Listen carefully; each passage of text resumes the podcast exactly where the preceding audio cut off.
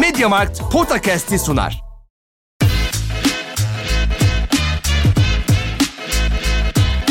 Potakast. Kaan Kural ve Orkun Çolakoğlu'yla NBA gündemine haftalık bir bakış.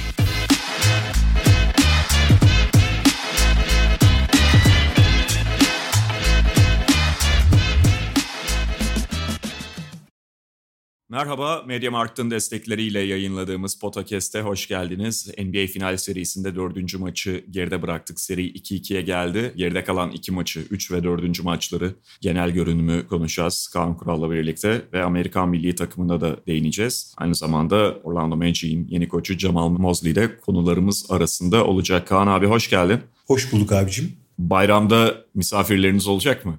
Vallahi pek bize olmuyor ama belki bir ihtimal kayınvalidenin gelme ihtimali var. Bayram temizliği yapacaksın o zaman. Ya da ya- yaptıracaksın diye.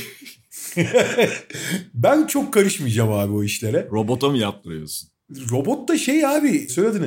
O da yapıyor da onu yukarı çıkarmak lazım. Bizim tek bir yerde yani belli yerlere gidebiliyor sadece. Hı hı. Mediamarkt'tan bu işte bayramla ilgili bize de bizi desteklerken hani ne var ne yok diye her hafta soruyoruz. Hani bu hafta ne var diye. İşte bayramda bir sürü kampanyalar falan var. İşte orada robot süpürgeyi görünce ben de gaza geldim biraz. hani kayınvalideyi de almıştık. Şey var abi yani işte bayramla ilgili gene kampanyalar var ama düzenli olarak kampanya oluyor benim anladığım kadarıyla. Evet. Onları takip ettikçe ilginç fırsatlar denk gelebiliyor yani. Bayramda da ya illa bayram için bir şey almana gerek yok yani. Tabii bayram temizliği Denk- yapmasanız da belki bir şey Tabii tabii. yapılabilir. Ya ben mesela atıyorum hani şimdi süpürgeyi sen şeyden söyledin ben biliyorum hani şu anda kampanyada iyi fırsat var. Bizde var ama yani. O yüzden hani onu alamazsın ama denk gelirse hani almayı düşündüğün ama bir süredir ertelediğin bir şey olursa her tür kampanyada tam uygun bir şekilde fiyatı da sana uygun ya da bütçene uygun bir şekilde denk gelebiliyor yani. Aynen son gün 22 Temmuz'muş. Ben robotu yani robot süpürgeyi şeyden söyledim işte en çok bayramla bu temizlik olayını bağdaştırdığım için kafada. Yani çocukluğumun da içime kazınmış şeylerinden biri bayram temizliği ve onun getirdiği beraberinde getirdiği gerginlik. Hani Ve abi şey babaannemlerde o- o- falan özellikle bayram Abi o bir temizliği bir uyarı da içerir. gerginlik oluyor değil mi? Yani sanki çok yani hakikaten şey gören nükleer tesisteki atıklar temizleniyor falan zaten. Yani o kadar dikkatli olmak zorunda herkes istim üstünde falan bir durum var. E, ki. evet yani hani bundan sonra takip eden 24 saatte biraz insan olacaksın uyarısını beraberinde getiriyor ya da hissettiriyor. O anlamda da böyle içimize işlemiş olabilir. Ve salon girilmez bölge ilan ediliyor değil mi? Tabii ya da giriyorsan işte edebinle girip yani çok kısa oturup fazla böyle yemek falan yemeden çıkacaksın. Peki final serisiyle devam edelim. Edelim 2-0'ı abi. konuşmuştuk en son. Şimdi artık tabii maçlar arasında da üçer daha doğrusu iki günlük boşluklar var. Üç günde bir maç oynanır halde. Ve seri Milwaukee'ye döndü. Milwaukee sahasında özellikle üçüncü maçta başka bir görüntüdeydi. Sonrasında dördü de kazandılar. Seriyi 2-2'ye getirdiler. Ve aslında 2-1'den sonra da yani biz işte hemen üçüncü maçtan sonra bir program yapmadık belki ama üçüncü maçın ardından da biraz böyle Milwaukee tarafına dönmekte olan bir momentum hissedilebiliyordu. Çoğu kişi bunu belki hissetmiştir. 2-2'ye gelmesinden öte Phoenix'e karşı belli çözümler bulabildiğini göstermişti Milwaukee Bucks ve başta Chris Paul ve Devin Booker Milwaukee açısından bir sorun görüntüsündeyken 2 ve 3. maçların ardından bu defa e, yani Antetokounmpo nasıl durdurulacak konusu daha baskın ve daha çözümü kritik bir soru haline geldi. Çünkü bizim ikinci maç sonrasında da konuştuğumuz gibi DeAndre Ayton'un arkasında Phoenix'in artık kimsesinin olmaması, Dario Saric'in de devre dışı kalmasından sonra front court'ta iyice daralması Phoenix'in zaten onlara bir nicelik problemi yaşatıyor ve yani Antetokounmpo'ya karşı bu çözümsüzlüğü hissetmişlerdi. Üçüncü maçta da. Dördüncü maçın hikayesi belki biraz farklı oldu ama seri 2-2'ye gelmiş durumda. Hani nasıl özetlersin üçüncü ve dördüncü maçın genelini? Aslında ikinci ve üçüncü maç birbirine benzer gelişimler ve yani e, serinin hikayesi biraz ikinci ve üçüncü maçın ekseninde devam ediyordu. Dördüncü maç çok farklı şeyler verdi. Şimdi oraya gelene kadar e, ikinci ve üçüncü maçtaki asıl fark Milwaukee'nin yani Milwaukee'nin zaten ligin geneline karşı olan üstünlüğü, onları değerli kılan, onları geçerli kılan, onları özel kılan Fizikselliği. Ve bu özellikle Antetokounmpo'nun şeyinde vücudunda Antetokounmpo'nun özelinde çok daha belirgin bir durum. Fizikselliğini kullandığı zaman çok daha verimli, çok daha aktif takımlar ve onların fizikselliğine karşı çıkabilecek tüm NBA'de 2-3 tane takım var sadece. Yani bir, bir Lakers falan karşı çıkabilir herhalde. Diğer her takımı, diğer bütün takımları fizik olarak ezerler. Yani bu bilinen bir şey. Fakat yani Milwaukee'nin geçtiğimiz 3 sezonundan da biliyoruz. Hatta geçtiğimiz 3 sezonunu bırak bu playofflardan da biliyoruz. Bu fizikselliğini düzenli bir şekilde kullanmakta büyük zorluk çektiği, buralarda büyük hatalar yaptığı, Antetokounmpo özelinde nedense bundan imtina edip kendisini başka bir oyuncu ve başka bir oyun stilinde oynamak zorunda hissetmek ya da zaman zaman bunu zaman zaman yani iyi yaptığı şeyleri devam etmek yerine yapamadığı şeylere bazen tekrar kapılmak gibi bir sürü sorunu olduğunu biliyoruz. Hı hı. Yani bu bugün hikayesi değil. Ama ben mesela Milwaukee'nin ikinci maçı daha iyi oynadığını düşünüyorum. İkinci maçta daha iyi oynamasına rağmen kaybetmişlerdi. Fakat üçüncü maçta özellikle bir tarafın ilk maçta da belki bir miktar Phoenix için söyleyebilirsin onu ama hani bu serinin dört maçından hangisinde bir takım oyuna mutlak dikte etti dersen üçüncü maçtır o. Milwaukee mutlak bir şekilde oyuna dikte etti. Hı hı fizikselliğini inanılmaz kullandığı boyalı alandan ezip geçti. Bunu hücum reboundlarına da devşirdi. Yanis Antetokounmpo'nun belki de e, kariyerinin en görkemli playoff performansını izledik. Tamamen bir ona niye modern Shaquille O'Neal dedi, dendiğini biliyorsun ben çok uzun zamandır diyorum onu. Hı hı. Pek çok kişi de diyor ayrı konu da yani ben 4 sene falan önceden beri söylüyorum. Modern Shaquille O'Neal'ı en iyi karşılayan oyununu oynadı. Neredeyse hiç kaçarak oynamadı. İlla şimdi hep şeyden bahsediyoruz. İşte Yanis'in gereksiz 24 saniye başında attığı üçlükler değil mi? Ya bunlar zaten hani dünyanın en verimsiz atışları falan ayrı konu. Fakat Yanis'in bir de bence ikinci turda çok daha net öne çıkmıştı bu Brooklyn serisinde. Daha sonra yavaş yavaş Atlanta serisinde bunu aşmaya başladı falan. Ama abi kari iki tane MVP olmuş. Artık kariyerinin olgunluk dönemine ya ya da zirve dönemine gelmiş bir oyuncunun hala artık öğrenme sürecinin çıkması lazım abi. Hani süreçler önemlidir abi. LeBron da ne süreçlerden geçti. Hatırlayacaksın o 2008'leri, 2009'ları. O hı hı. ünlü abi şey e, Boston 2010'daki ünlü Boston maçını, 2011'deki Dallas maçlarını falan. Yani her oyuncunun bir süreç geçirmesi gerekiyor. Ama abicim yani bu kadar basit şeyleri de zihinsel olarak oyundan düşersin, koparsın. Mesela ikinci turda yaşanan gibi foul atmaktan çekildiği için potaya gitmekten çekilen biraz Ben Simmons'lık yapan Antetokounmpo'yu falan anlayabilirim, algılayabilirim.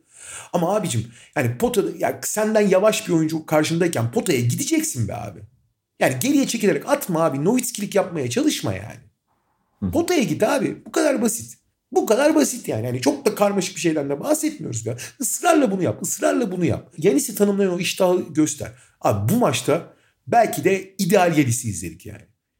Sürekli potaya giden, sürekli bir baskı noktası oluşturan ve Bence çok önemli bir şey. Ben de bence bu 3 senedir Mike Budenholzer ile ilgili en çok konuşulan, en çok eleştirilen konulardan biri. Yanis Antetokounmpo'nun 5 numara oynamasını 3 sene önce falan konuşuyorduk. Biz Brook Lopez buraya gelmeden önce konuşuluyordu hatta. Aha. Ve bu dönemde neredeyse hiç denenmemiş bir şeydi. Niye denenmiyor o daha apayrı bir konu. Her şey deniyor Budenholzer özellikle bu sene. Onu hiç denemedi falan. Çok daha fazla Yanis'in 5 numara oynadığı, Yanis'in point of attack denen yani başlangıç noktası, hücumun başlangıç noktası olmadığı, ilk pası vermediği, ilk pası aldığı, işte perdeden devrildiği veya topsuz bir şekilde kat ettiği pozisyonların çok daha fazla olduğu, bu sayede Antetokounmpo'nun çok daha verimli olduğu, Antetokounmpo'nun top aldığında geri çekilmeden üstüne giderek oynadığı, rakibin üzerine sürekli baskı kurduğu neredeyse ideal Antetokounmpo ve ideal Milwaukee maçını izledik. Hı hı. Ve bunu bu olduğu zaman zaten galibiyete çok yaklaşıyorsun. Bunun karşılığında da Devon Booker'ın felaket performansı gelince hani en önemli skoreri çünkü Devon Booker. Devon Booker felaket bir maç çıkardı. Yani korkunçtu gerçekten. DeAndre Ayton da foul problemine girdi. Sağda 24 dakikada 5 yani 24 dakika kalabildi. E bu senaryoda bir takım yani Milwaukee'nin net bir şekilde dikte etmesinden normal bir şey olamaz. Ve dikte etti. 2-1'e getirdi seriyi. 2-1'e geldi seri gelmesine de trend Milwaukee'ye dönmüştü. Yani Milwaukee'nin bu maçta her şeyin iyi olması önemli değil. İkinci maçtan taşıdığı şeyleri üçüncü maçta zirveye çıkarmıştı. Ve bu yoldan giderse net bir şekilde belli üstünlükleri olacak. Yani Phoenix'in çok ekstra şeyler yapması gerekecekti bu arayı kapatmak için. Hı hı. Fakat biliyoruz ki Milwaukee'de bunlara devam etmek konusunda yani doğruyu bulduğu zaman ha herifler doğruyu buldu devam edecekler de diyemiyorsun abi. Diyemiyorsun ve dördüncü maça geliyorsun abi. Dördüncü maça geldik. Bir kere abi şimdi zaman zaman böyle şeyler olur tamam mı? Özellikle bu tip hani başarı alışkanlığı olmayan takımlar düzenleri net bir şekilde oturup bunu ısrarla yani iyi veya kötü olmasına bakmadan kendi dikte etmek istediği şeyleri yaptığı şeyleri ısrarla uygulayan takımlar yıllar içinde gördük. Golden State'ler böyleydi. LeBron takımları böyleydi. Yani LeBron takımlarının çok kötü maçları da var. Ama biliyorsun ki ne yapmak istiyorsa onu yapmaya çalışıyor sürekli değil mi? Hı hı. Milwaukee ve Phoenix'te şöyle bir sorun var. Bunları bu devamlılığı kazanacak uzun sürece favori olmadılar ya da üst düzey takım olmadılar. Gerçi Milwaukee oldu ama Milwaukee'nin sorunu zaten o seviyeye gelmiş olduğu zaman bunu devam ettiremiyor olması. Phoenix ise yeni yeni oraları tanıyor.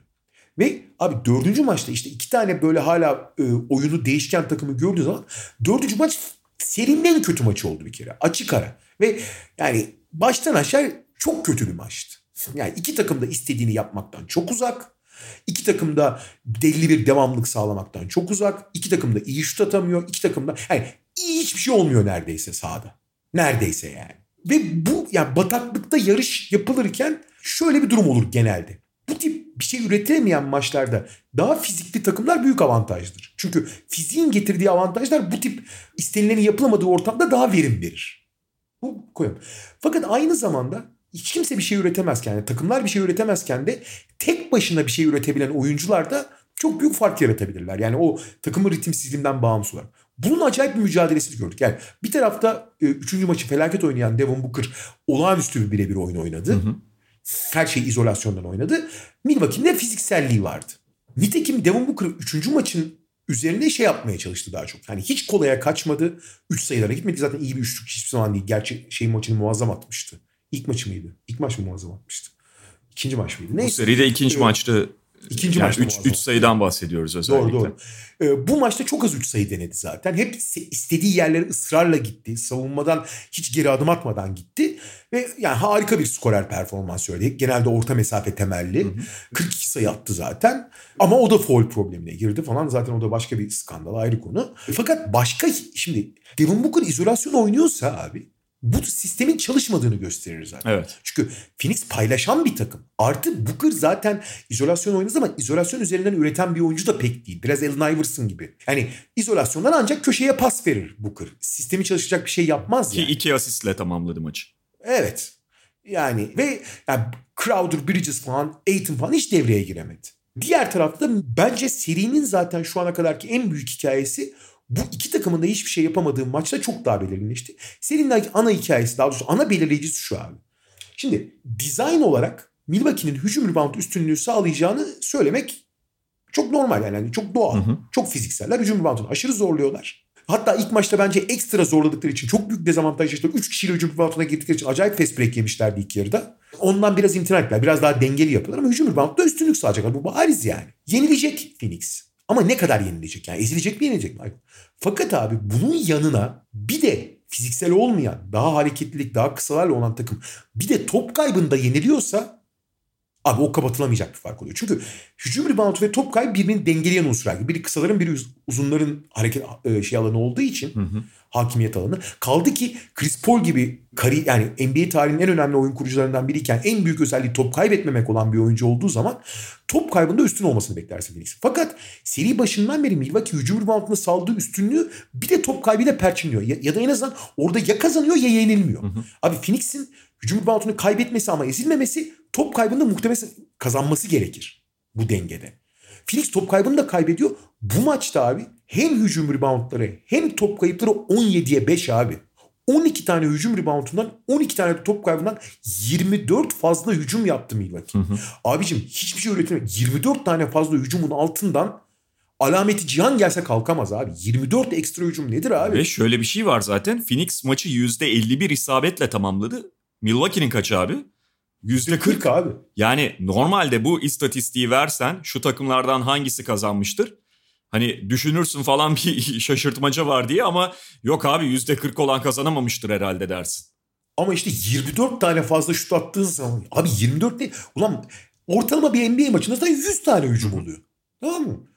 Abi yani bir takım 4 kere hücum ederken bir takım 5 kere hücum ediyor. 4'e 5. 5'e 4 oynandı maç ya. Kal- 5'e 4 oynandığı zaman kazanıyor 5 kişi yani. Kaldı ki mesela %51'e %40 gibi bir matematik problemini e, bir taraf için matematik problemini dengesizliğini genelde hani üçlükle bozarsan bozarsın. İşte %40'la atan Houston Rockets gibi fazla üçlük atıyordur. Diğeri ikilik temellidir. O zaman bir dengeleme ortaya çıkabilir. E o da yok. İki takım da 7'şer tane üçlük isabeti bulabilmiş durumda. Ve tamamen senin söylediğin gibi o hücum reboundları artı daha az top kaybından, Phoenix'in yaptığı fazla top kayıplarından doğan aşırı hücum fazlalığıyla Milwaukee üstünlük sağladı. Yoksa çok aşırı etkili hücum ettiklerinden falan değil yani. Tabii.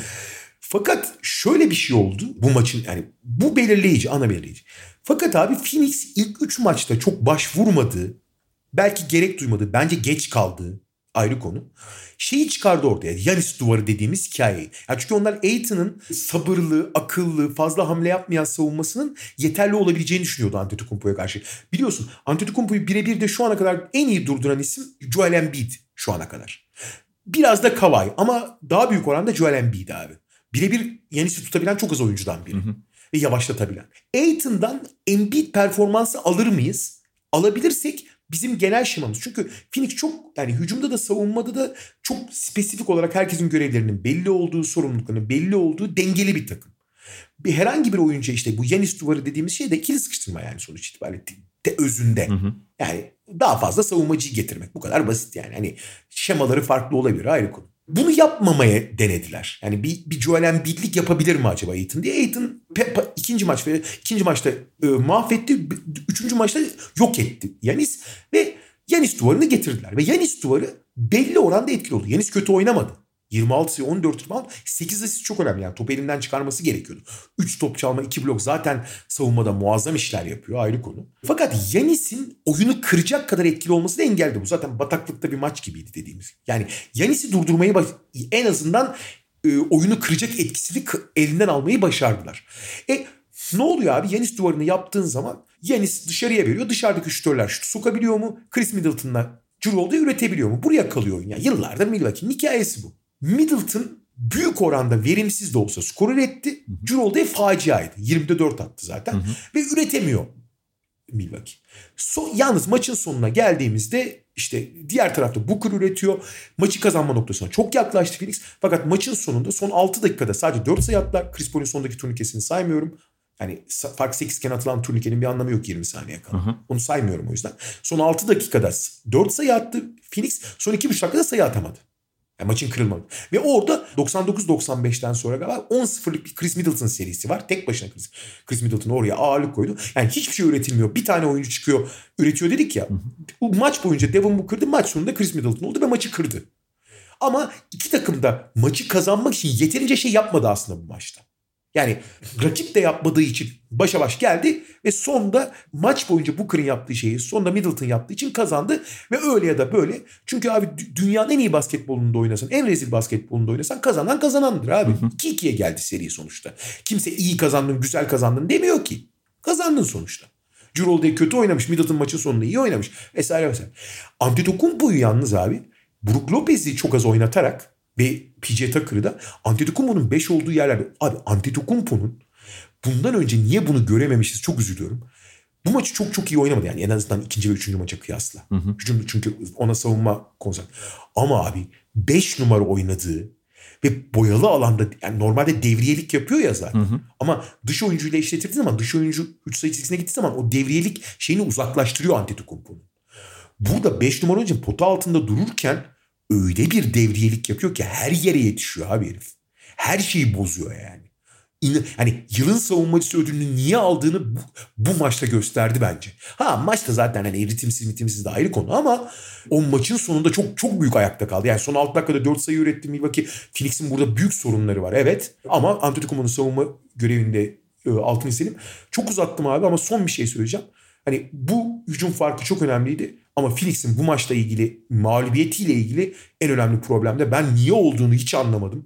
Kesinlikle bir problem var Chris Paul abi. Kesinlikle yani hani şimdi 13'te 5 atıyor zaten ki senin o demin bahsettiğin son basketi çıkarmak lazım belki. 12'de 4 diye kabul etmek lazım. Bence de. 12'de 4 ile 8 sayı. Ve yani 7 asist 5 top kaybı zaten Chris Paul açısından Chris Paul standartlarında kesinlikle kabul edilemez bir istatistik. Abi sen maçı anlattın. Top kayıpları da herhangi top Canlı top kaybı bile. Ha, Oraya gelecektim. Yani en başta Chris Paul'un yaptığı top kayıplarıyla Milwaukee sen demin şeyden bahsettin ya hücum fazlalığından. Bir o Hı hı. kadar önemli bir istatistik. Milwaukee 15 fast break sayısı buldu. Evet Phoenix abi. 0. Yani Milwaukee gibi zaten yarı sahada tıkanan bir Ha. takıma sen hayat Ha. öpücüğü veriyorsun. Aynen öyle abi.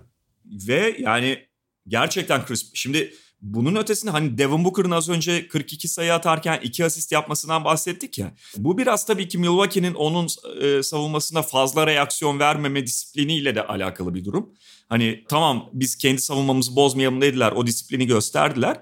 Ve altından tek başına Booker atıyorsa kalkılabilir bir tablo ortaya çıkarıyor. Tabii ki Chris Paul devreye girmezse. Chris Paul da 7 asiste kalınca ve Chris Paul tabii ki savunmanın dengesini bozması için önce kendisi bir skorla savunmayı dağıtması gerekiyor. Onu hiç yapamadı.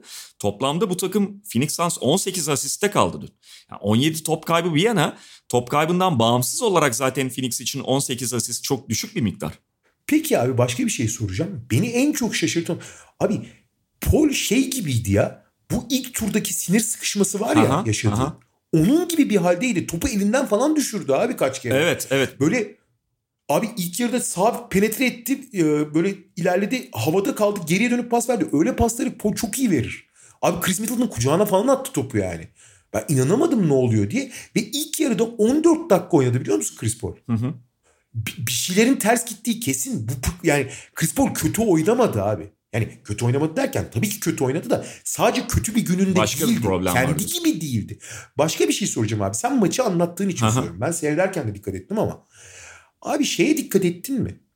İşte maçta 100 hücum oluyor diyelim. İşte Chris Paul 37 dakika 80 hücumda falan oyundaydı.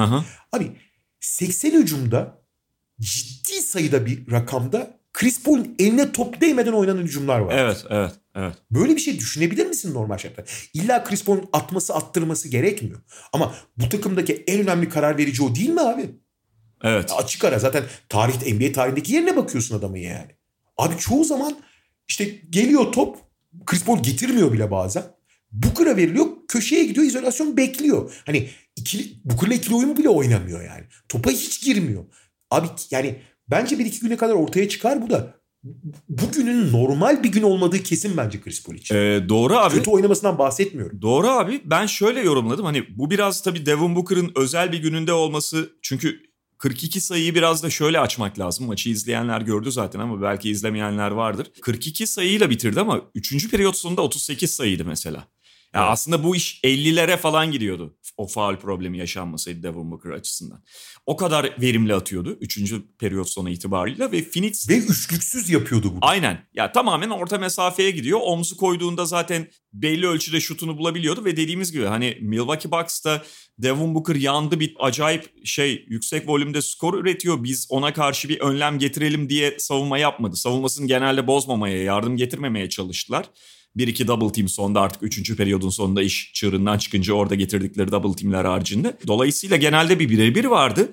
Ve Chris Paul da Phoenix'te genel olarak tamam yani Devin Booker'ın sırtına binelim burada bu, bu şekilde götürelim de demiş olabilirler. Hatta şeyi hatırlarsın dördüncü periyotta Devin Booker beşinci faulden sonra kenara geldikten sonra iki pozisyon üst üste Chris Paul attı. Hatta Evet. daha fazla attı iki tanesi basket oldu. İki hücumda üst üste direkt ta- tamam burada ben alacağım yapmaya çalıştı. Ha ondan sonra yapamadı.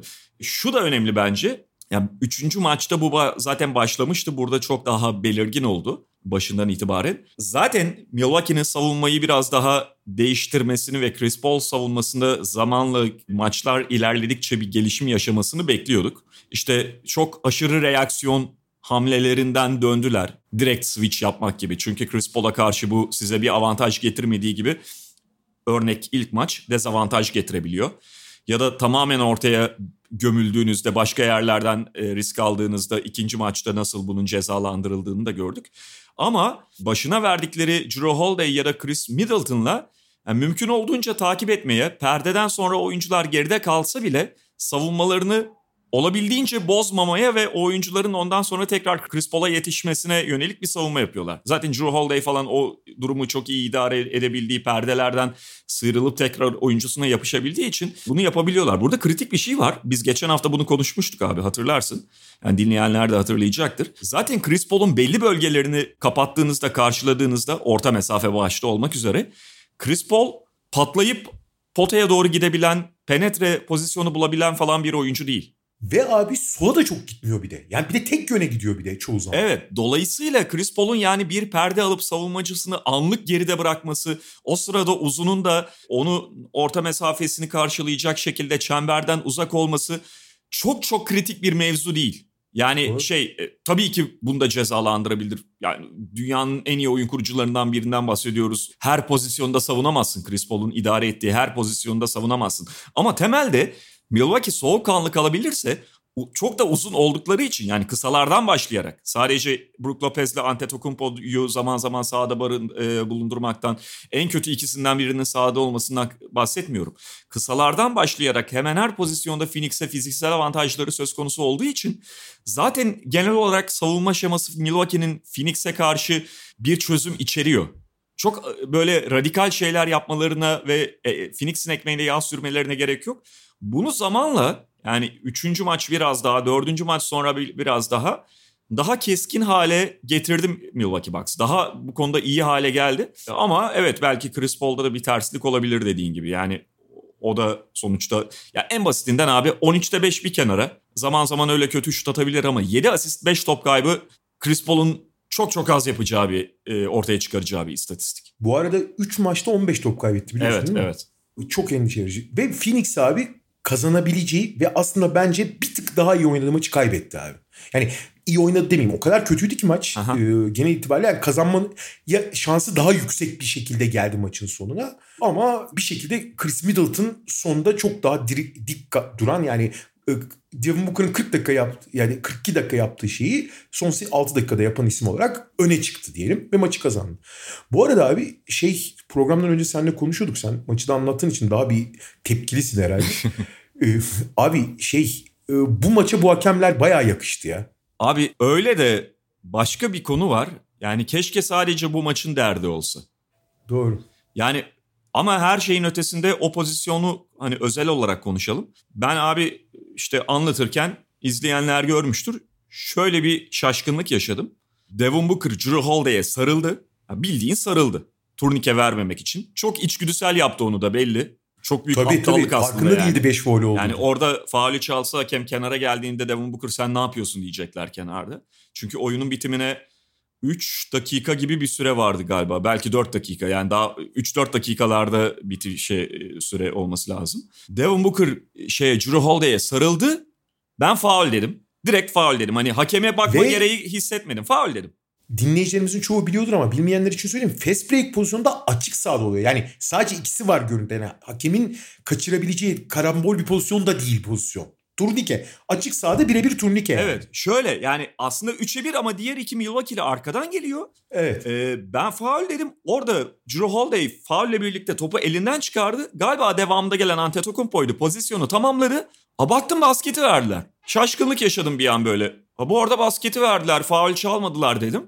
Sonra şeyi gördüm. Milwaukee'liler hakeme gitti. Lan faul abi falan diye. Onlar da hatta böyle yarım saniye bir saniye Drew Holiday anında itiraz etmeye başladı da diğerleri bir dakika ya Booker faal yaptı. Altı faal oldu diye şey hakeme gittiler.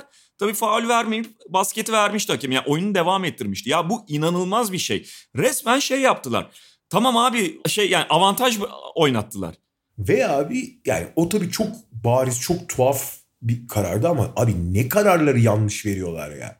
Bobby Portis'in elinden çıkan çok net topu vermiyorlar şey yapıyor. Yani çok ya zaten kötü bir sezon geçiriyor NBA hakemleri de ama abi final serisinde de ne hatalar yapıyor. Bu maçta bir kere 10 tane falan yanlış düdük vardı herhalde. Ya maçın sonunda abi maçı onu da görmüşsündür. Mesele olmadı çünkü artık Milwaukee maçı kazanmış gibiydi.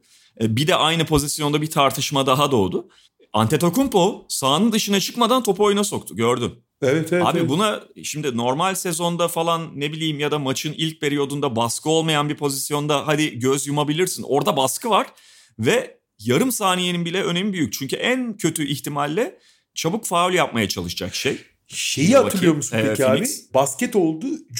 O topu oyuna soktular. 13 saniye kala. Gene 5 sayı falan vardı. Yani imkansa yakındı belki Aha. de. E, top Jrue girdi. Şey Cam Johnson'la Chris Paul ikili sıkıştırma yaptı. Hakem otomatikman foul çaldı. o, Foul o pozisyon herhalde. işte bu. O po- aynı Ha, ha, pozisyonda pardon. Antetokounmpo dışarıya çıkmadan topu oyuna sokuyor. Ondan sonra Evet. şey otomatikman siz zaten faul yapacaktınız diye faul çaldı. Chris Paul orada şey dedi dur lan biz daha baskı yapıyorduk dedi. Aynen biz baskı yapıyorduk abi. Foul falan yapmadık. Ne çalıyorsun falan dedi Ya yani. hakikaten tekrarda gözüküyor faul falan yapmıyorlar. Yok alakaları yok abi. Duruyorlar sadece. Yani çok çok düşük bir seviye. Ama abi buradan şuna bağlayacağım. Ya NBA hakemlerinin kötülüğünü zaman zaman konuşuruz işte belli öyle maçlarda çok aşırı noktaya da geliyor. Her maç böyle kötü yönetilmiyor sonuçta. Hakikaten hakkıyla yönetilen maç da oluyor ama bu kadar fazla konuşuluyorsa bir tarafından bahsedilmesi de gerekiyor. Ben bunda şeyin çok etken olduğunu düşünüyorum abi. Yani bu hakemler yıldızlara müsamaha işte belli şeyleri esnetin işte ya oyunun kritik bir bölümü değilse ya da orada bir baskı yoksa göz yumabilirsiniz. Oyuncu kendisine direkt olarak avantaj sağlamıyorsa çok bariz bir hata görseniz dahi işte e, ciddi bir topla yürüme ya da işte sahanın dışına çıkmadan topu oyuna sokma gibi bunları devam ettirir gibi şeylerle ne diyelim telkinlerle öyle bir hale geldiler ki gerçekte nasıl yönetmeleri gerektiğini artık unuttular belki de ya da bu saçma bir içgüdü haline aldı.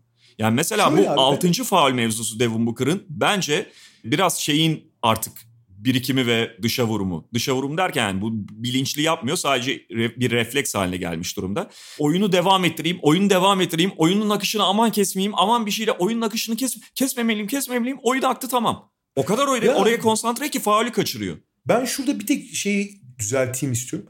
Ben bunun bir telkin olduğuna da çok inanmıyorum. Bu artık normalleşmiş ve normal haline gelmiş bir durum olduğu için. Yani ben kimsenin abi yıldızları kayıralım falan dediğini zannetmiyorum ama herkes yaptığı için ve bu geçer akçe olduğu için Aha, ve doğru. bu e, bu işin böyle yapılması gerekiyordur diye bir algı ve teamül olduğu için böyle gidiyor artık işler.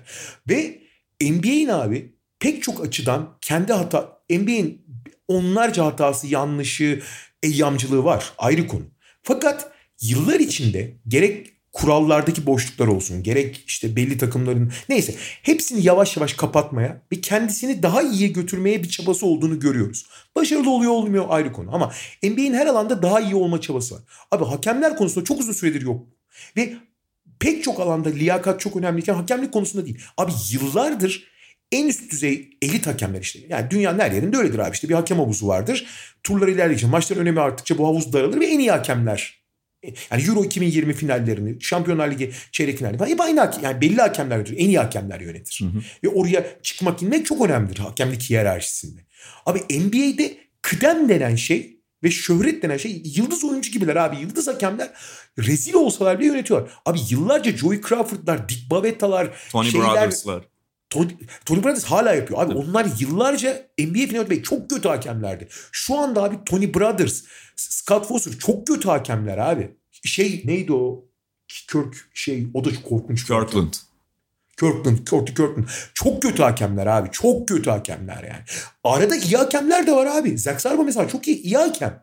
Abi iyi hakemlerle kötü hakemler arasındaki ayrımı da yapmıyorlar. Sürekli Tony Brothers'a maç veriliyor abi. Çıldıracağım herif yıllardır çok kötü yani. Kötü hakem abi herif. Ve şu da bence bir problem. NBA kamuoyunda, NBA kamuoyu derken işte medyasından falan bahsediyorum. Ya da eski basketbolcusu ne bileyim hakem şeyleri falan. Genel olarak bu Amerikan medyasında bir hakem eleştiri kültürü de yok. Yani bunun iyi tarafları var işte bunlara takılmıyorlar falan. Genel resimde belki bu iyi. Avrupa'daki özellikle bizdeki gibi artık çok detay pozisyonları inceler hale gelmeyecekler hiçbir zaman. Ama bunun yanında abi hiçbir şekilde eleştiri kültürü olmadığı ya da çok az olduğu için de bu olması gerektiği kadar sorgulanmıyor. En fazla şeyden falan bahsediliyor. Yani benim yıllardır NBA hakemlerine dair gördüğüm sabit tek eleştiri abi. istikrarlı tek eleştiri. Biz sizi izlemeye gelmiyoruz. Maçın sonunda bu kadar müdahale etmeyin. Bir tek maçın sonunda mesela faul çalınması, zırt pırt düdük çalınması ya da kenara çok gidilmesi falan mesele haline geliyor. Onun dışında abi- oyunun genelinde mesela aynı şeyden bahsedilmiyor ya da bu aynı şekilde bir sorun olarak addedilmiyor. Ve atıyorum bir oyuncunun performansı 50 bin tane gelişmiş istatistikte değerlendirilirken Tony Brothers veya başka bir hakemin performansı da değerlendiriliyor. Değerlendirilsin abi. Evet. Görülsün. Ak koyun, ka- kara koyun belli olsun abi. Kötü hakemler yani. Kötü yönetiyorlar ya ortalamada. Ve kötü hakemler de düşürülsün abi formsuz. Formsuz olur kötü olur ayrı konu. Ve şey bu, buradan şeye bağlanıyor abi. Biraz evvel senin söylediğin şey. Bu telkin dedin ya da Ha. ben de norm. Abi bu hakemler böyle olduğu sürece bu Tony Brothers'ın veya geçmiş zamandaki üst düzey hakemlerin yönetme şekli de hiçbir şekilde eleştirilmediği ve hep en üst düzeyde kaldığı için ulan doğrusu bu böyle yapılması gerekiyordur diye bir algı da oluşuyor. Ben abi stajyer bir hakem olsam ilk NBA şeyime çıksam nasıl yapılma böyle yapılması gerekiyor demek ki derim yani. Aynen öyle abi. Aynen öyle. Yani bu, hani oradan kendisine zaten çıkarması gereken payı profesyonel anlamda eğer daha fazla maç alan ve uzun süre NBA hakemliği yapmak isteyen bir bireyse çıkarması gereken dersi kendine çıkarıyordur genç hakemde. Evet. Ya buradan e, şeye geleceğim abi. Sadece bu hafta çok dikkatimi çeken bir şey oldu. Bilmiyorum ben mi abarttım? Yani bana mı öyle geldi? Ee, belki gündem şu ara NBA gündemi çok zayıf olduğu için. Çünkü ne transferle ilgili bir şey var. İşte NBA finalleri normale göre daha az ilgi çekiyor sosyal medya ve etkileşim anlamında da. Bir taraftan tabii olimpiyat yaklaştığı için Amerika milli takımının hazırlık maçları kesişmiş durumda NBA finalleriyle birlikte. Yani benim mi bilmiyorum daha fazla olması gerekenden daha fazla dikkatimi çekti ama bu Amerika'nın Nijerya ile yaptığı hazırlık maçındaki bazı pozisyonlar NBA oyuncularının işte faul belli düdükler bekleyip alamadıkları pozisyonlar bir tane şey tarafından biri tarafından sosyal medyaya Twitter'a koyuldu ve acayip bir etkileşim almış durumdaydı. Yani onun takipçi sayısıyla falan da kıyasladığınızda herkes de hemen hemen herkes de şey tepkisi veriyordu. Yani NBA hakemleri bir problemdir. Maçlar işte bu şekilde yönetilmeli. Kendilerini kurtarmadığında NBA hakemleri bakın ne hale geliyorlar falan. Şimdi bu tepkinin içerisinde belli bir aşırı tepki halde var. Yani o kadar da değil. Sonuçta her zaman FIBA basketboluna geçişte bu turnuvalar öncesinde NBA oyuncularının belli ölçüde sorun yaşadığını sonrasında da kısa sürede adapte olabildiklerini en azından olmaları gerektiği kadar olabildiklerini de biliyoruz. Bu yani böyle inanılmaz kontrast yaşanan ya da kesinlikle adapte olamadıkları bir durum değil. Ama o maçtan seçilmiş bir iki pozisyon bu kadar tepki alması bana enteresan geldi ki sonrasındaki günlerde de e, konunun ben devam ettiğini gördüm en azından kendi takip ettiğim insanlar içerisinde. Konunun çok büyümesinin sebebi Amerika'nın yenilmesi tabii her şeyden Tabii önce. ki. Yani yenildiği zaman da hani kızacak yer arıyor. Ve üst üste iki aldılar bu arada. Tabii tabii. Ama orada şey senin bahsettiğin pozisyonlarda en çok tepki çekenler Jason Tatum ve Bradley Beal'ın birden fazla kez foul düdüğü alamadıkları için hakeme böyle ya ne diyorsun deyip oyunu bırakmaları. Yani abi bunu da çalınmaz mı deyip hani sokak basketbolunda olur ya abi foul deyip bırakırsın ya oyunu. Ha, o zaman oynamayalım falan. Ee, falan onun gibi yapmalarıyla alakalı. Bu arada NBA oyuncularının uluslararası hakemlik stiline adapte olamamalarının bence şahika örneği yani 2004 olimpiyatı zaten korkunç bir örnek ama Tim Duncan'ın ya Tim Duncan'ın kariyerinde kolej profesyonel olarak kötü diyebileceğin tek dönemdir herhalde. Abi Atina'da nasıl mahvolmuştu Duncan hatırlıyorsun değil mi? Yani hiç oynayamamıştı falan. Neyse. Şeye geri dönersek abi bu arada buradan Amerikan milli takımına geri dönersek Amerikan milli takımından da bahsedeceğiz. ya. Amerikan milli takımı iki kere maç kaybetti. Nijerya, Avustralya'ya. Sonra Arjantin'i rahat yendiler. Şimdi panik olacak çok fazla bir şey var mı? Pek yani bence öyle yani hazırlık maçı sonuç ne olursa olsun. Fakat şöyle bir iki tane nokta var ki bunlar çok endişe verici ve tuhaf noktalar. Birincisi abi her şeyden önce bu Amerikan takımının yapısal olarak belli sorunları olduğunu biliyoruz. Bir kere yani zaten hani uzunu yok bu takımın doğru düzgün. E, Draymond Green ve Bam Adebayo uzun gibiler ki onlar da hani aşırı uzun o sağlam uzunlardan değiller. Ama sonuçta uzun süredir Amerika çok üst düzey uzun da yetiştiremiyor. Hani ben düşünüyorum bu takıma alınabilecek uzunlar keşke şeyi alsalardı bu arada. Robin Lopez veya Richard Holmes. Ben Robin Lopez veya Richard Holmes'un burada olması gerektiğini düşünüyorum. Bu arada Amerika'nın uzunları yok hakikaten. NBA'deki en iyi uzunları bakıyoruz hepsi yabancı. Hepsi yabancı. Yani hepsi değil de çoğu yabancı. Evet. Joel Embiid'in Amerikan vatandaşlığı var. Onu oynatabilirsin belki. Sakat da ayrı konu da. Hani Joel Embiid'i kenarda tutarsan devşirme demeyelim ona. Çünkü Amerikan vatandaşı sonuçta. Orada bir dursun Joel Embiid. Ama onun dışında hakikaten uzunları da yok adamlar. Şimdi Kevin Love'ın alınması büyük hata. Yani hiç gerek yok Kevin Love'ın alınmasına da. Şey de çok önemli abi. Takıma yıldızları doldurmuşlar ama hepsi skorer yıldızlar tamam mı? Abi skor yapmayıp başka işler yapacak adamlara ihtiyaç var. Ben hakikaten Robin Lopez özellikle Robin Lopez'in falan Robin Lopez NBA hiyerarşisinde ilk yüze giremez. En iyi yüz oyuncudan biri ama bu takımın ihtiyacı olan bir oyuncu. İşte bu dursun. Bu dur. Fakat Amerika kısa beşlerle zaten çok atlet ve çok kuvvetli oldukları için çok problem yaşamazlar. Yani fiziksel olarak bir dezavantaj yaşamazlar. Bu o kadar büyük problem değil. Esas büyük problem abi bu takımın kurgulanmasında. Abi Amerikan takımlarının 2004'teki işte 2002, 2004 ve 2006'da mağlup olurken de daha sonra farklı kazanırken de çok daha iyi gözüküyor veya çok daha kötü gözükürken de bir tane önemli şey var. Amerikan milli takımı dediğin takımın evet daha üst düzey oyunculardan kurulu olsalar da esas büyük avantajları atletizmlerinde abi. Çok da atletler. Fakat bunu kullanabileceğin belli alanlar var. Yarı sahada bunun farkı çok fazla olmuyor. Hatta dezavantajlarını bile yaşıyorlar bu atletizmi kullanmaya çalışırken saçmaladıklarından dolayı. İşte hakemlerin de belli temaslara izin vermesinden dolayı biraz evvel bahsettim. Fakat abi bunun avantajları ne açık saha bir kere. Açık saha bulmak için ne yapacaksın? Rebound olup hızlı başlayacaksın oyuna. Temelde. Hı hı. Ve rakibi top kaybına zorlayacaksın. Ve abi Amerikan takımları 2004'ten sonra tekrar yenilenmeye, Şevski ile yenilenmeye başladıktan sonra Şevski'yi ben bazı açılardan çok pek beğenmesem de en önemli yaptığı şey topa ölümsüz baskı yaptırtıyordu abi. Ve rakipler organize olmak için yani nefes almakta çok zorlanıyorlardı bu anormal baskı yüzünden. Hı hı. Bu her zaman sonuç vermeyebiliyordu. İspanya gibi alışkanlığı olan takımlar buna çok güzel yanıtlar da veriyorlardı ayrı konu. Ama Amerika bunun üzerinden bir şey kurguluyordu. Bu takımın en büyük sorunu bu takım topa baskı yapamıyor abi. Çünkü topa baskı yapabilecek oyuncusu yok doğru düzgün. Bir tanesi var da işte, finallerde. Evet. Yani Drew Holiday var evet. bir tek. Ki onun da gelmesi olimpiyattan 3 gün sonra gelecek bu gidişle yani. yani. Hatta direkt kupayı alıp şeyle bir hani atıyorum Drew yani hangisi kazanırsa fark etmez. Parade'e katılmadan o şampiyonluk yürüyüşüne katılmadan direkt Tokyo'ya gidecek muhtemelen Hı-hı. yani. Ne kadar hazır olacak falan. Abi topa baskı yapamıyorlar. Ve birden fazla oyuncuya baskı yaparlar. Baskı yapamıyorlar topa. Topa baskı yapamadıkları için ne oluyor abi? Rakipler de oynama alanı bulunca iş biraz şut yarışına dönmeye başlıyor. Ve şut yarışında Nijerya'ya çok net yenildiler. Avustralya'yı da geçemediler. Uzun süre iyi gidiyorlardı. Bir yerde bir tökezlediler, bir durakladılar. Orada Avustralya iyi şut attı, kazandı maçı. Abi şimdi sen en büyük avantajını kullanamadığın zaman abi maç biraz yazı turaya dönüyor. Zaten abi milli takımlarla ilgili şöyle bir durum. Ha ilk nokta bu. İkinci noktaya geleceğim abi. Amerikan milli takımı ile ilgili Hı. sorun. Amerikan milli takımı psikolojisi de çok tuhaf. Abi milli takımlar hiçbir zaman ya, futbol için de geçerli bu. Basketbol için de kulüp takımları gibi düşünemezsin abi. Çünkü milli takımlar kısa süreli bir arada bir araya gelen ve bir araya geldiği zaman da kariyerleri boyunca ya da en azından o sezon boyunca kullanıldıkları, alıştıkları yerlerden farklı yerlerde oynamak zorunda kalan oyuncuların da barındırıldığı yerlerdir. Çünkü milli takımlar belli bir havuzdan seçildiği için yani iki tane iyi sol bekim vardır abi. Müthiş sol açın yoktur. Birini sol açıksa oynatmak zorunda kalırsın. Hı hı. Orada oldu bir. Burada da benzer şeyler Yani alıştıkları. Mesela abi Damian Lillard, Bradley Beal, Kevin Durant, Jason Tatum aynı anda sahadayken ulan bunun hepsi de ana skorer zaten. Hangisine topu vereceksin yani? Ya şimdi başka bir şeyler yapmaları gerekiyor. Anlatabiliyor muyum? Bu o yüzden ben hep şey diyorum abi. Milli takımlar prefabrik evlerdir abi.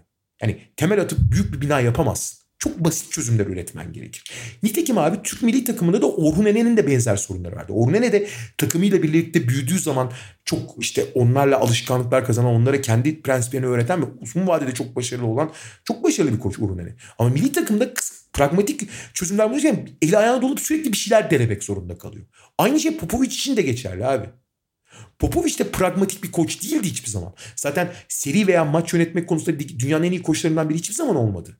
En iyi dönemlerinde bile maç ve serilerde çok bocaladığını biliyoruz. Ama bir takıma hazırlamak, her oyuncu sorumlu tutmak, öğretmek, geliştirmek falan gibi konularda eşsiz, olağanüstü yani. Fakat milli takıma bu çok değişmiyor. Ve Popovic'in psikolojisi acayip bozulmuş abi. Şu Joe Vernon'la kavgalarını takip ettin evet, mi sen? Evet, evet. İki basın toplantısında acayip kavga etti Joe Vernon diye bir gazeteciyle. Hı hı. Joe Vernon Nijerya maçından sonra şey demişti işte biz daha önce çok e, Amerikan milli takımları çok farklı kazanıyordu böyle maçları. Bu sefer yenildik. Ne değişti dedi. Ulan Joe Vernon görevini yaptı abi. Joe Vernon öyle soru soru tamam mı? Sorunun kurgusunda da bir hata yok. Suçlayıcı falan da bir taraf değil. Çok net sorusunu sordu. Hiç suçlayamazsın abi bu medya mensubu.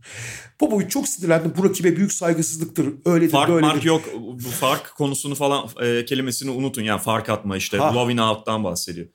Aynen. Blowout diye bir şey yok. Bu kadar üst düzey takımlar arasında fark olmaz zaten. Ee, rakibe saygısızlık etmeyin. Onlar da iyi basketbol oynadı falan dedi. Sonra Avustralya maçından sonra kavga daha da büyüdü. Aha. Daha da büyüdü yani. Çünkü e, Joe Vernon yine benzer bir şey sordu. Bu arada Popovic'e sormadı. Bradley Beal'a sordu. Popovic araya girdi. Bak gene aynısını yapıyorsun. Saygısızlık ediyorsun. Böyle farklar olmaz dedi.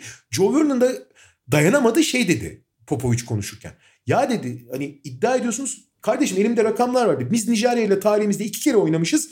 Birini 56 sayıyla kazan biliyorsun olimpiyat rekoru. Aha. Birini 56 ile birini 40 ile kazandık. Bundan önce kazanıyorduk işte. Evet. Avustralya ile son şeyden önce son dünya şampiyonasında yenildiler ya Popovic'le. Ondan önceki 11 maçın 11'inde kazanmışlar. Ortalama 28 sayı farklı. İki maçtır Popovic yönetiminde yeniliyorlar Avustralya'ya. Bunu söyleyecek. Tamam 28 sayı fark ortalamayla kazanıyor. Gene kaybedecek. Ben seni dinledim sen beni, beni dinleyeceksin falan filan de bayağı bir dellendi. Halbuki Joe Vernon çok net bir şey soruyor. Diyor ki ya biz bu takımları 30'la yeniyorduk şimdi yenemiyoruz. Niye yenemiyoruz diyor. Adam bunu soracak lan soracak tabii ki yani. Evet. Şey diyebilir orada Popovic. Şimdi rakipler çok gelişti biz hazır değiliz falan diyebilir ayrı konu. Rakiplere saygısızlık ed- ediyorsunuz da diyebilir. Onlar çok gelişti diyebilir. Ama biz hiçbir zaman fark atmadık. Fark olmaz diye bir şey yok. Fark oluyordu abi. Oluyordu niye olmuyor diye soruyor zaten Joe Rogan. Ve psikolojisi falan çok bozulmuş yani. Hani bayağı sen ne diyorsun falan öyle şey yoktu falan. Yok abi oluyordu işte. 2012 olimpiyatlarında Amerikan milli takımı Nijerya milli takımını 113-76 mı ne? 56 sayı. 110, 116-73 mü ne? Böyle bir şey acayip bir. Pardon 156. 83 sayı farklı. Dur bakayım. Şey rekoru çünkü o. Ee, olimpiyat tarihinin rekoru yani. Yani şeyden bahsedebilirsin işte Nijerya kadro profili değişti artık bütün şey Tabii. böyle ne denir ona diaspora Nijeryalıları falan geliyor. E, Bütün Nijerya asılları falan eskiye göre toparlamaya başladılar. Se- 83 sayı fark abi. 156-73. iki katından fazla atmış. 156-73 bitmiş maç. E tamam yani hani bu şeyden bahsedebilirsin. Nijerya kadro profili değişti artık. Nijerya asılları daha kuvvetli biçimde topluyorlar. Bugünkü zaten 2021 Nijerya kadrosuna baktığında eskilere göre fark ortada. Yani eskiden de NBA oyuncusu olabiliyordu falan ama şimdi artık daha fazla toplamaya, bütün Nijerya asılları kadroya almaya başladılar. Onlar da bunun iyi bir fırsat olduğunu farkına vardı kendileri açısından vitrin anlamında. Ha bundan bahsedebilirsin yani şu değişti bu değişti dersin. Ya da yine Evet, biz iyi- soruyu aldıktan sonra ya bakın hani e, Avustralya iyi bir takım. Avust ya şeyden bahsedersin Avustralya'ya yenilme anlamında da. Tamam Avustralya milli takımı şu kadar yıldır birlikte oynayan oyunculardan kurulu bir iskelete sahip. Bu yüzden oyun ezberleri bize göre çok daha üst düzeyde. Bu da bu aşamada biz daha yeni bir araya gelmişken elbette bir fark onların lehine ortaya çıkarıyor diyebilirsin mesela. Ve şey sonra Arjantin'e yendiler ama Arjantin zaten çok tempolu oynayan bir takım değil ve top, bu topa baskı yapamama e, ciddi problem olacak gibi Amerikalılar için. Onu göreceğiz. Ama Popovic'in psikolojisinin de özellikle topa baskı yapamamanın da Popovic'in genel olarak işte prefabrik üretimler konusundaki soru işaretleri de Amerika'yı bayağı köşeye sıkıştırmış durumda. Yani hakikaten yıldız oyuncular ki başka Durant olmak üzere. Yani Hı hı. Durant çünkü yani çok değerli oyunculardan kurulu Amerikalılar. Yani Damian Lillard falan gibi gerçekten süper süper yıldızlar da var ama oyunu kıran Durant gibi bir oyuncu yok. Yani 2010 Dünya Şampiyonası falan hatırlıyorsun abi. Yani hani her şey yapılıyor. Bir de Durant bütün ne denge bırakıyor ne bir şey bırakıyor. Öyle oynaması gerekecek gibi geliyor bana yani. Yani bu Ki iyi, iyi hazırlık maçları da oynamadı Durant bu arada. Bu gerçekten korkunç kurulmuş bir kadro. Hakikaten yani Kevin Love'dan başlayarak tabii ki herkesin dikkatini Kevin Love çekti ama oradan başlayarak senin bahsettiğin uzun sayısının azlığı. Takımın uzunlarına bak abi. Bam Adebayo, Draymond Green, Kevin Durant, Kevin Love. Durant de hani oraya de, port edilmiş bir şey. Ya Kevin Şey Durant'i çok 5 önemli. Numara zaman zaman Amerika, Amerikalı uzunlar demişken abi Amerika bundan sonra abi Anthony Davis'i getirmediği her turnuvada uzun konusunda çok ciddi dezavantajlı olacak. Her takıma karşı. Hı hı. Anthony Davis dışında çünkü doğru yani üst düzey uzunluğu yok Amerikalıların. Ve çünkü Adebayo'yu da severim ben ama hani üstünlük sağlamaz yani işte atıyorum Gober'le yok işte falan kıyasladığın zaman yarım adım geride yani. Abi şöyle bir problem var. Sen az önce mesela güzel bir örnek verdin. Richan Holmes. Yani Richan Holmes belki de gelmezdi bilmiyorum. Ama mesele şu. Amerika milli takımı oluşturulurken böyle bir hayali çıta konuluyor. Yani şu kalitenin üzerinde o da neyse.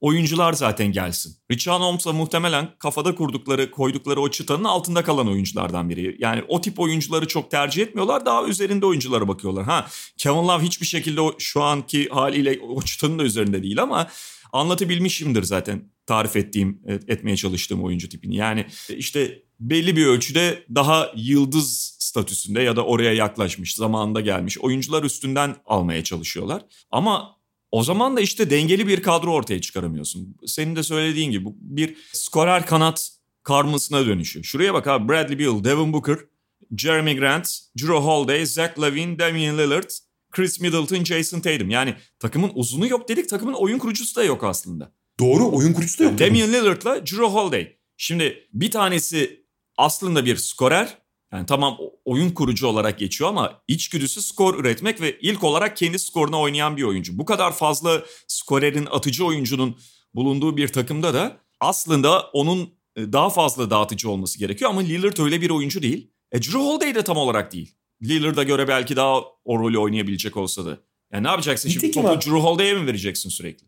Nitekim abi Amerikalıların başarılı olmasında Carmelo'nun çok özel bir durumu var. O olimpiyata çok uygun ve olimpiyatta acayip hava yakalayıcı. Ama genelde çift taraflı oynayan oyuncular çok verimli. Mesela hatırlıyorsun abi 2016'da Rio'da en başarılılardan biri Kyle Lowry'ydi Aha. abi. tamam Kyle Lowry iyi bir oyuncudur ama en üst düzey kadrodaki en üst düzey oyuncu falan değildi. Clay Thompson bir maç oynadı lan. Final, final dışında hiç oynamadı zaten. Bütün gün Rio'da tatil yaptı gibi. Şıpıdık terlikle maça gelmiş gibiydi yani. Ama işte abi o Kyle Lowry'lere falan çok ihtiyaç var. Ben şeyi söylüyorum abi ben olsam Richard Holmes veya Ro- Robin Lopez'le Marcus Smart'ı alırdım takıma. Marcus Smart sakattı gerçi de. Yani anlatabiliyor muyum? Yani Evet. Öyle bir şey de yok. Ve çok ilginç olacak. Neyse muhtemelen işte Zach Lavin'ler falan çok daha savun yani çok kısa dönemler çok e, mücadele etmeye çalışacaklar ama ne kadar yapacaklar göreceğiz. Peki böyle kapatalım bu bahsi de. Son olarak Jamal Mosley'den bahsedelim Aha. istersen. Jamal Mosley Orlando ile anlaştı. Yani zaten bir süredir NBA çevrelerinde bu tip pozisyonlar için adı geçen bir koçtu. Dallas Mavericks'te çalışıyordu. Özellikle oyuncu gelişimine katkısı, oyuncularla birebir çalışmaları falan da çok övgüyle bahsedilen bir koç. Gerçi head coach olduktan sonra böyle bir e, direkt olarak oyuncu gelişimiyle ilgilenmesi tabii ki mümkün olmayacak. Çok daha başka bir idare şekli benimsemesi, onu e, üstlenmesi gerekiyor ama yine de Orlando tipi bir yeniden yapılanma aşamasında olan takımların zaten bu tip koçlara yöneldiğini biliyoruz. Onlar da Jamal Mosley'i tercih ettiler. Aynen katılıyorum abi ve Orlando açısından gerçekten biliyorsun Orlando'nun en büyük sorunlarından biri yıllardır hani vasat olmayı yeterli görmesiydi. Yeniden yapılanmaya gerçekten kendilerine adadıklarını da gösteriyor. Jamal Mosley'nin head coach performansını göreceğiz ama e, öncelikli hedefi oyuncu geliştirmek olacak olan ve önümüzdeki 2-3 yıl için rekabetçi olmayı planlamayan en azından e, planlamaması gereken diyelim planlamayan demeyelim planlamaması gereken takımın için iyi bir aday ne kadar verim vereceğini göreceğiz. Head coach olduğun zaman ne kadar asistanken övülsen de head coach olunca başka şeyler oluyor. Göreceğiz onu. Ama bu yeniden yapılanmaya gerçekten kulüp olarak niyetlendiklerinin bir başka göstergesi. Yani daha üst düzey, daha rekabetçi olabilecek bir koça gitmek yerine böyle bir tercih yapmaları gayet mantıklı oldu. Peki o zaman bugünlük bu kadar diyelim. Mediamarkt'ın destekleriyle yayınladığımız podcast'te final serisini Amerikan milli takımını konuştuk. Çok ufakta Jamal Mosley'den bahsettik. Haftaya tekrar görüşmek üzere. Hoşçakalın. Hoşçakalın. Mediamarkt Podcast'i sundu.